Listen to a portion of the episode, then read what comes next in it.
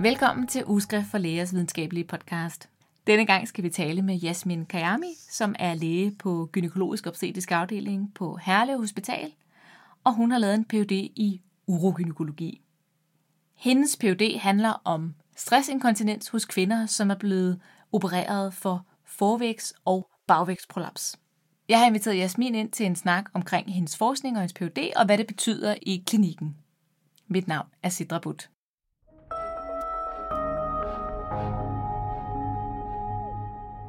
Velkommen, Jasmin. Tak. Kan du øh, kort fortælle omkring din Ph.D.? Men min Ph.D. har sådan set handlet om inkontinensmekanismen før og efter prolapsoperationer. Øh, nærmere bestemt forvægsprolaps eller bagvægsprolaps. Hvad er det, der sker, når vi opererer de her kvinder? Øh, og der har vi så været interesseret i uretra, og det er fordi vi ved, at uretra er af betydning, når der gælder udviklingen af stressinkontinens. Øhm, vi ved, at øh, populært sagt omkring 10% af kvinder, der er blevet opereret for prolaps, de udvikler stressinkontinens efterfølgende. Man ved bare ikke rigtig hvorfor. Så det har ligesom været baggrunden for min Ph.D. Sådan set det, det har handlet om. Mm.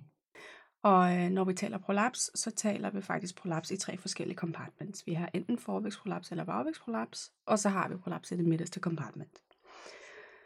Øhm, og jeg har som sagt beskæftiget mig med forvæggene og bagvæggene. Øh, det er egentlig to vidt forskellige patientgrupper med vidt forskellige øh, problematikker og ting, der følger i deres liv. Men man har ikke rigtig vidst så meget om, hvad der sker i uretra hos de her kvinder, når de bliver opereret. Og derfor så har vi præoperativt informeret dem om en risiko for udviklingen af stressinkontinens. Det er sådan, at mange af de her kvinder har i forvejen problemer med stressinkontinens, fordi deres underliv er jo blevet udsat for øh, en masse i kraft af, at de har været gravide og født nogle børn. Øh, så mange af vores kvinder har i forvejen stressinkontinens, men mange har kun deres prolaps. Og derfor så har vi præoperativt øh, informeret dem om, at der er en vis øh, risiko, øh, og det skal ligesom have med i deres overvejelser. Ja, og så har jeg øh, undersøgt nogle kvinder. Jeg har undersøgt øh, 30 kvinder med forvægtsprolaps og 18 kvinder med bagvægsprolaps. Undersøgt dem med det, der hedder otraltryksreflektometri. Det er et meget nemt øh, navn. Det er simpelthen en udynamisk måling, hvor man kigger på uretras funktion nærmere bestemt neutralt trykket øh, i nogle forskellige situationer. Øh, og det har jeg så gjort før kvinderne blev opereret og efter at de blev opereret. Øh, og som sagt, det er fordi uretras funktion er af betydning for udviklingen af stressinkontinens.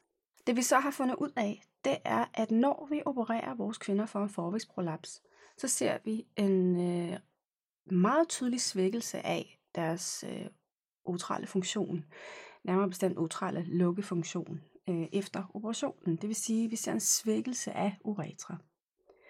Øh, især under bugpres. Det vil sige, når kvinderne er aktive, og det er det, der betyder noget øh, for stressinkontinens. Det vil sige, har du stressinkontinens, når du er aktiv, når du nyser, når du løber, når du er fysisk aktiv på en eller anden måde. Når de er aktive, så er deres uretra ikke lige så stærk, som den var, før de blev opereret. Og det, der formentlig har betydning, det er, hvad, for, hvad, hvad skal man sige, hvad for et præoperativt niveau de lå på før. Hvordan var deres ultraltryk før? Hvordan var funktionen, øh, før det blev opereret? Og det har så betydning for, øh, hvad skal man sige, om de så kommer over grænsen øh, efter operationen. Der er nogle forskellige cut-offs. Det vil jeg ikke sådan gå så meget mere ind i nu, for det er simpelthen for teknisk. Men det, der betyder noget, det er, hvordan trykket ligger før du bliver opereret i forhold til efterfølgende. Øh, til gengæld kunne vi se i vores gruppe, når vi opererede kvinderne for bagvægsprolaps, så skete der intet. De blev ikke øh, svækket i deres urinrør. Det betyder jo faktisk, at ud fra mit studie, og det er jo sådan, at det er jo selvfølgelig et lille studie, ikke? der er kun 18 kvinder med. Men det var ganske tydeligt at se, at deres uretra var fuldstændig upåvirket. Deres symptomer var fuldstændig øh, de samme i forhold til deres urininkontinens før og efter operationen. Der skete ingenting. Så det vil sige, at de patienter kunne vi måske informere anderledes nu. De er formentlig ikke i risikogruppen. Og det har vi ikke vidst før. Øh, det er første gang, at man har kigget på den her patientgruppe.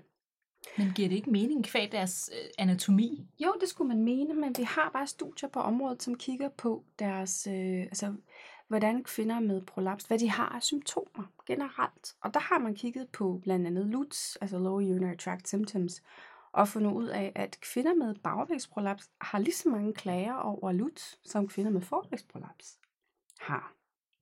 Og derfor så har man ikke rigtig vidst, hvad der er hvad. Hænger det sammen med deres prolaps, eller er det noget andet? Øh, men jeg vil give dig fuldstændig ret i, at øh, bagvægsprolapsen sidder jo ikke op af ureter, den sidder jo netop bagvæggen. Så det skulle jo ikke påvirke, men det har man faktisk ikke vidst. Øhm, men vores konklusion er jo så, at det, der sker, hvis kvinderne har stressinkontinens, samtidig med, at de har en bagvægsprolaps, så hænger det formentlig ikke sammen. Men det er jo så rigtigt, det, det, det er ret svært at blive klog på kvindens underliv, fordi i og med, at de har været udsatte for nogle fødsler, jamen, så kommer der nogle skader, og hvad er hvad, ikke? Så det er første gang, man faktisk øh, kigger på, hvad der sker efter en bagvægsprolapsoperation. Øhm, det er selvfølgelig rigtig vigtigt at pointere, at det her det er jo noget, vi rigtig gerne vil have bekræftet i et multicenterstudie. Det kræver så, at vores udstyr bliver kommercielt tilgængeligt. Når det så gør, så er planen helt klart at lancere et større studie, hvor vi involverer vores skandinaviske naboer og får kørt et stort studie, hvor vi får rekrutteret nok patienter til at få afklaret, om de her ting virkelig passer. Ja.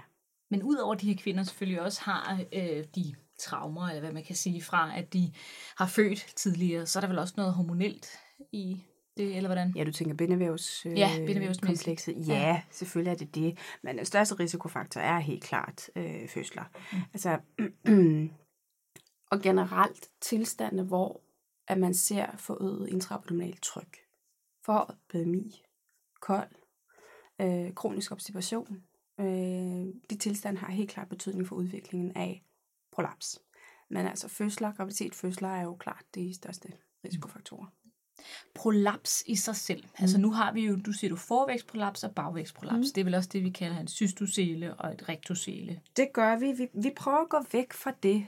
Øhm, og det er fordi, strengt taget, så kan du ikke vide, hvad der gemmer sig bagved væggen. Oftest er det selvfølgelig et cystocele, når vi taler forvægsprolaps.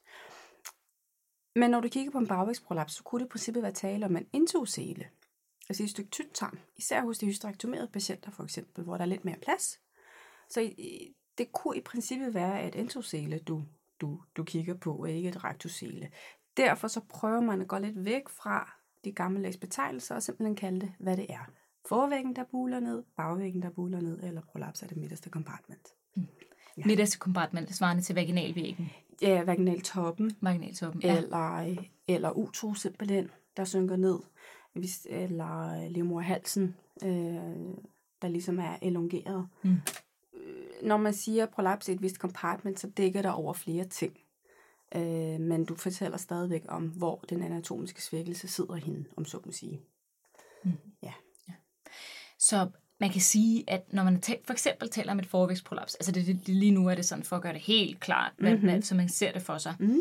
Når man taler om et forvægtsprolaps, så er det ligesom et blærebrok ja. i vagina. ja, altså øh, prolaps i det hele taget øh, handler om en svækkelse. Det kan være øh, svækkelse af det bindevæv, af det fascie, kan man sige, som egentlig holder de her organer stramt på plads. Altså en svækkelse af det bindevæv, øh, vi ser øh, i omkring vagina. Det kan være svækkelse af det væv, der holder for eksempel utros højre oppe, for eksempel de sakrouterine ligamenter. Øh, der sker en svækkelse af bindevævet et eller andet sted. Og så sker der en herniering. Mm. Ja.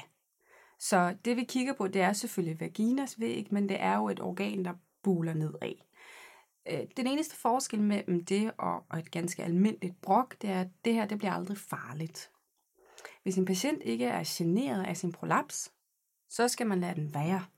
Så 50% af alle kvinder over 40 har prolaps. Anatomisk. Det er ikke ens betydende med, at vi skal behandle alle de her kvinder. Fordi de har slet ikke alle sammen problemer. Kun en lille del af dem, der har symptomer, symptomer som kræver øh, behandling. Men det er rigtig vigtigt at huske på, at prolaps er en øh, tilstand, som påvirker livskvaliteten, men den bliver aldrig farlig. Mange af vores patienter kommer til lægen, fordi de er bange for, hvad det er, de har mærket. Mange af dem får at vide, at det er ikke en tumor, og så er de tilfredse. De vil bare gerne have det afklaret. Og så skal vi holde fingrene væk. Så øhm, den sygdom, der påvirker livskvalitet mm. hos nogen. Hvilke, altså nu øh, talte du om øh, operationer for forvæg og bagvægs mm. øh, prolapser. Hvad er, altså, hvad er den medicinske behandling? Hvad er den kirurgiske ja. behandling? Altså, vi øh, øh, plejer jo typisk øh, at øh, tilbyde patienter det, der hedder en konservativ behandling. Mange af vores kvinder er jo lidt ældre. De er kommet i overgangsalderen eller er forbi overgangsalderen har brug for noget lokal hormon.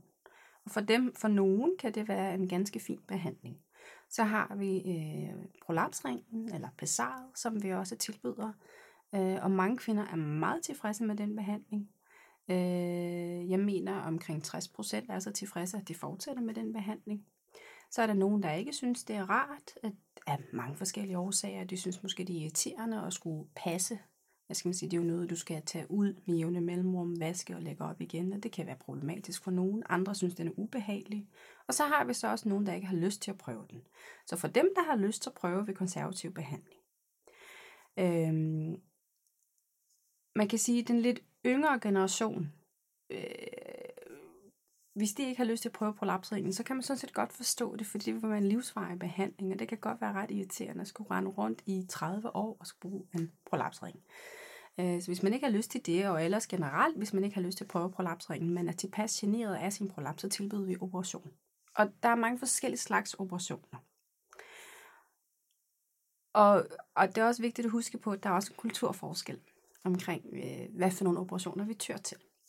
Min Ph.D. er udgået fra Herlev Gentofte Hospital, og hos os laver vi det, der hedder en kolpografi hos dem, der har forvækstprolaps eller bagvækstprolaps.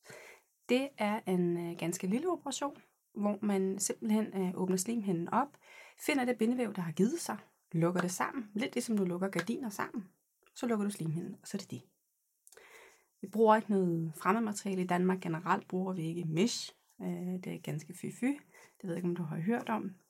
Der har været, jeg har hørt lidt diskussion ja, omkring tidligere. det i hvert fald. Ja, og på Herlev Gentofte Hospital, så er hysterektomi bestemt ikke første øh, anbefaling.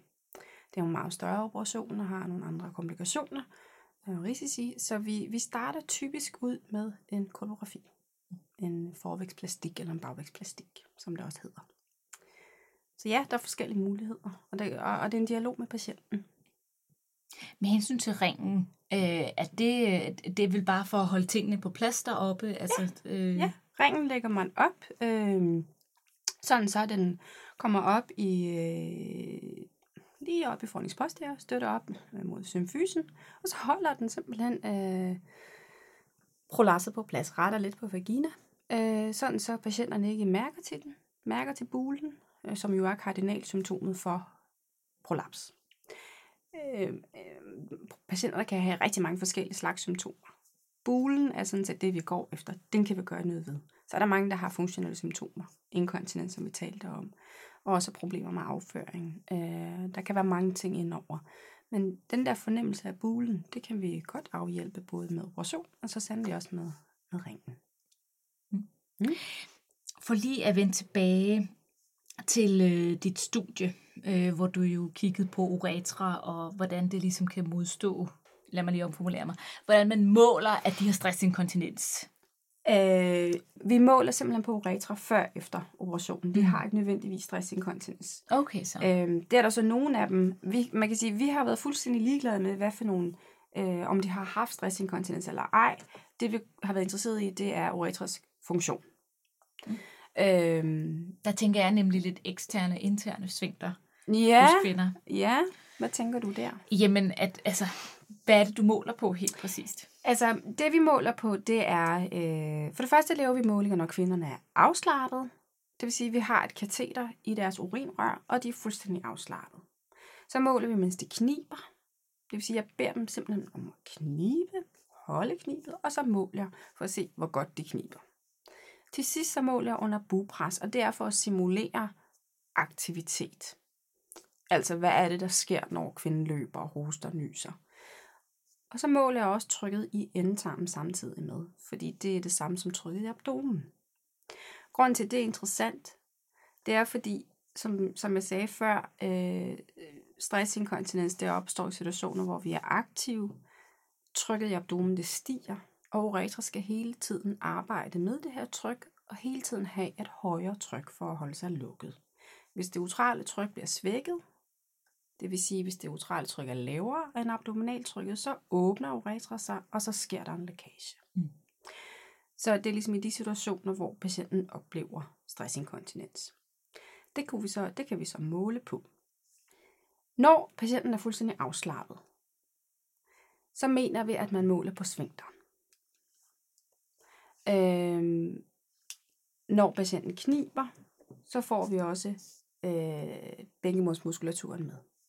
Og under bupres, så får vi, og det er lidt tricky det her, vi ved det ikke helt præcist, men der sker en rekruttering af det væv, der ligesom også støtter op omkring uretra. Det kan være fascie, det kan være alle mulige støttevæv, der ligesom er med inde i den her mekanisme. Man ved det ikke helt med sikkerhed. Men når vi siger svingter, intern ekstern svingter, så kan man sige, at den eksterne svingter, det er en volontær del. Ikke? Så, så, så det er nok mere del af, af knibefunktionen. Så, øh, så det er mere den involuntære del, det der altid giver en støtte, når vi er fuldstændig afslappet. Det er jo ikke kun muskulatur, men det er nok primært muskulatur, der er afgørende. Var det svar nok? Ja, det tror jeg. Ja, det var mere, altså fordi det der med, at selve uretra, ikke? og hvad, hvad er det for en det, vi ja, måler på, så det er... men det er vigtigt at huske på, ja. at u, altså, den uretrale lukkefunktion handler ikke kun om uretra og svingter, mm-hmm. den handler om hele bækkenbunden mm. og alt det væv, der er omkring, der støtter op. Ja. Så det er meget mere, kompliceret, meget mere kompliceret, end man lige tror. Ja. Så er det rart at få det på plads, mm. kan man sige. Øhm, jeg, øh, jeg sidder og tænker på alder hos mm. de her kvinder. Mm. Hvad, hvad var, øh, nu siger du, der var 18 kvinder, men det var mest det med, med bagvægsprolapsen. Der havde du 18 styks. 30 styks med forvægsprolaps. 30 styks med forvæg. Hvad, hvad var alder, aldersspændet? De var omkring de 60 år. Okay. Ja. Man kan sige, at alderen er helt klart afgørende for udvikling af stressinkontinens. Jo højere alder, desto større risiko for, at du har en, en svagere uretra. Øhm, det var sådan set underordnet i forhold til mit studie. Mit studie er et, hvad skal man sige, et helt et rent objektivt studie, hvor vi bare kigger på effekten af operationen. Der var vi sådan set ligeglade med øh, alder, BMI, paritet osv. osv. Fordi vi kigger ikke på to interventioner og sammenligner noget. Kigger bare på, hvad der, er, der sker, når en kvinde bliver opereret for prolaps, og hun er hele tiden sin egen kontrol, kan man sige. Ikke? Fordi vi kigger på den enkelte kvindes tal før og efter så derfor så, øh, så, så er alle de der, hvad skal man sige, mulige confounding faktorer, som man jo er interesseret i, når du undersøger effekten af en intervention sammenlignet med en anden. Lidt underordnet i det her. Men ellers har du fuldstændig ret i, at der er masser af ting, der kan have indflydelse på stressinkontinens. Mm. Mm. Ja. Øhm, nu er der i en af studierne, du konkluderer, at man, øh, at man for eksempel der, hvor du måler det uretrale tryk mm. øh, før og efter operation, især med forvækstplastikkerne, mm. at det, man kan bruge de resultater til, det er at kunne sige til kvinderne, at der er større risiko for mm. stressinkontinens efter en forvækstplastik. Mm. Mm. Så man kan sige, der kommer ikke et endeligt resultat ud af det, men man kan ligesom vejlede kvinderne ja. bedre, eller hvordan? Ja, Altså igen, mit studie er for lille til at, at være så frak og lave nogle deciderede kliniske øh, vejledninger ud fra det. Det har banet vejen for, øh, som sagt, et større studie, fordi vi kan se, at vi kan lave nogle cut-offs. Vi kan simpelthen lave nogle præoperative cut-offs. Og det er ikke ens betydende med, at alle kvinder skal have lavet den her udynamiske måling, før de bliver opereret for prolaps. Men vi har en gruppe kvinder, hvor vi er i tvivl. Det kan være kvinder, som på grund af nogle andre ting de har fået lavet tidligere inkontinenskirurgi, de har fået lavet tidligere prolapskirurgi, øh, de har fået stråleterapi i området på grund af en cancer. Øh, der kan det være rigtig rart, hvis man er i tvivl, at gå ind og lave den her måling. Så har vi også nogle kvinder, som er meget bekymrede for udvikling af stressinkontinens. I mit projekt, der informerede jeg jo kvinderne om både det, de, skulle- den behandling, de, de ligesom havde valgt, den operation, de havde valgt, og mit projekt. Der, der resulterede i, at to kvinder valgte operationen fra efter vores informationssamtale, fordi de turde ikke tage chancen. Fordi du blev opereret for noget, der påvirker din livskvalitet. Hvad så, hvis du så går hen og udvikler en tilstand, der påvirker din livskvalitet endnu mere? Vi snakker kvinder med stressinkontinens, som måske kun lægger nogle få dråber, eller lægger hele portioner af urin. Mm. Altså, psykosocialt kan det være ret invaliderende. Mm. Så hos dem, hvor man er i tvivl af en eller anden årsag, så kan det her være et rigtig, rigtig, rigtig godt redskab. Øh, og grunden til at reflektometrien, som jeg kalder den, i stedet for utraltryksreflektometrien, øh, er rigtig godt, jamen det er, fordi det er faktisk den eneste undersøgelse af uretra, som er reproducerbar. Det vil sige, at vi kan stole på de resultater, vi får, som faktisk måler det, vi er interesseret i, øh, som giver os nogle pålidelige resultater. Der findes ikke andre odynamiske undersøgelser rundt omkring i verden, mig bekendt, af uretra, som kan give det samme. Så derfor er det en fantastisk undersøgelse.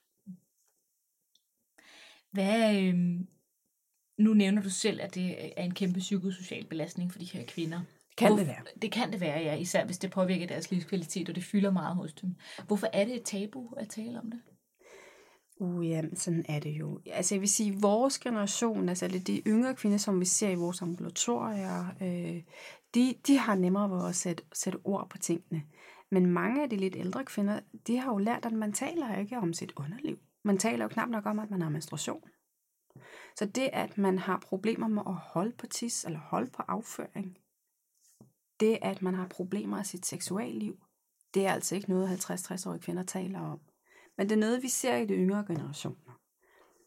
Fordi vi er bare blevet mere frigjorte, kan man sige. Ikke? Øhm, så, så ja, det hører jo, sådan er det jo bare, at den ældre generation taler ikke om tingene på samme måde, som vi gør. Så ser man så en større mængde, nu kan du ikke vide det 100%, men, men ser man så en større mængde yngre kvinder i ambulatorien efterhånden, som oh, det- siger det, til, efter de har fået de børn, de skal have og sådan noget? Det tør jeg ikke sige, fordi Nej. jeg tror stadig, der er et vist tabu. Altså, øh, bare det, at jeg har arbejdet med det her i nogle år, det har gjort det nemmere for dem, jeg kender rundt omkring mig, øh, at fortælle, hvad de har af gener. Mm. Øh, nogen er kommet hen og sagt, nej, hvor er det godt, du arbejder med det her, fordi jeg har det og det og det problem, og det tænkte jeg ikke, man kunne gøre noget ved. Øhm, så ja, det, er jo, det er jo stadig lidt tabubelagt, Mm. vil jeg sige, men, men vi, bliver mere, vi bliver bedre til det som læger, og vi fokuserer mere på det. Praktiserende læger fanger det måske lidt øh, mere nu efter øh, til 8 års undersøgelsen efter fødslerne. Er mere opmærksom på at tale med patienterne om det. Men, men vi ser stadigvæk en, en, en del patienter, som ikke vidste, som havde fået at vide, for eksempel af deres læge eller af deres praktiserende gynekolog, at man ikke kan gøre noget ved deres prolaps for eksempel, eller de skal lære at leve med det. Så det er desværre ikke helt tydeligt for alle, Mm. at det her er noget, vi skal gøre noget ved, hvis kvinden er generet. Altså jeg så selv personligt et øh, Facebook-opslag med en kollega faktisk, øh, øh, kommende kollega, som øh, simpelthen valgte at lave et længere opslag. Hun har fået de børn, hun skal have, og, og sagde, at jamen, øh, når hun var ude og bade med sine børn, det var det eneste tidspunkt, hun følte sig lidt, eller bade i havet, ikke? Det, det var det eneste tidspunkt, hun følte sig bare lidt frigjort, fordi at så skulle hun ikke tænke så meget over, at øh, Ja. hvis, når hun løb efter de små, at der ligesom var et eller andet. Fuldstændig. Ja. Øhm, men at hun faktisk var meget indskrænket og havde ligesom tilpasset sig øh, sine Ja. små øh, overløbsdråber, der var, tænkte hun selv. Ikke? Og det er Men, virkelig Øh, ærgerligt, ikke? fuldstændig. Altså, Vi snakker slut 30'erne. Ja. Og dem, dem, altså man kan sige, det er jo selvfølgelig en ung, ung kvinde, og mm, vi skal jo sikre på, eller så sikre vi kan på, at vores patienter har fået de børn, de skal have. Øh, fordi der er ingen tvivl om, at hvis vi laver en prolaps eller en inkontinensoperation for den sags skyld på vores kvinder, og de så får flere børn efterfølgende, jamen, så er bare risikoen for, at så får de recidiv. Øh, så, men altså, det kan sagtens lade sig gøre, det er slet ikke det. Men sådan en kvinde vil man jo godt kunne hjælpe i hvert fald prøve at få afklaret, hvad hendes problem er.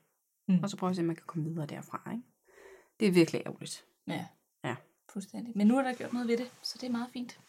Ja, tusind tak, Jasmin, for dine indsigtsfulde ord og et spændende projekt.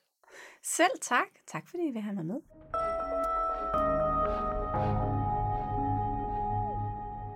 Uskriftets videnskabelige podcast vender stærkt tilbage med mere videnskabeligt indhold. Lyt med på iTunes eller din favorit podcast tjeneste. På genhør.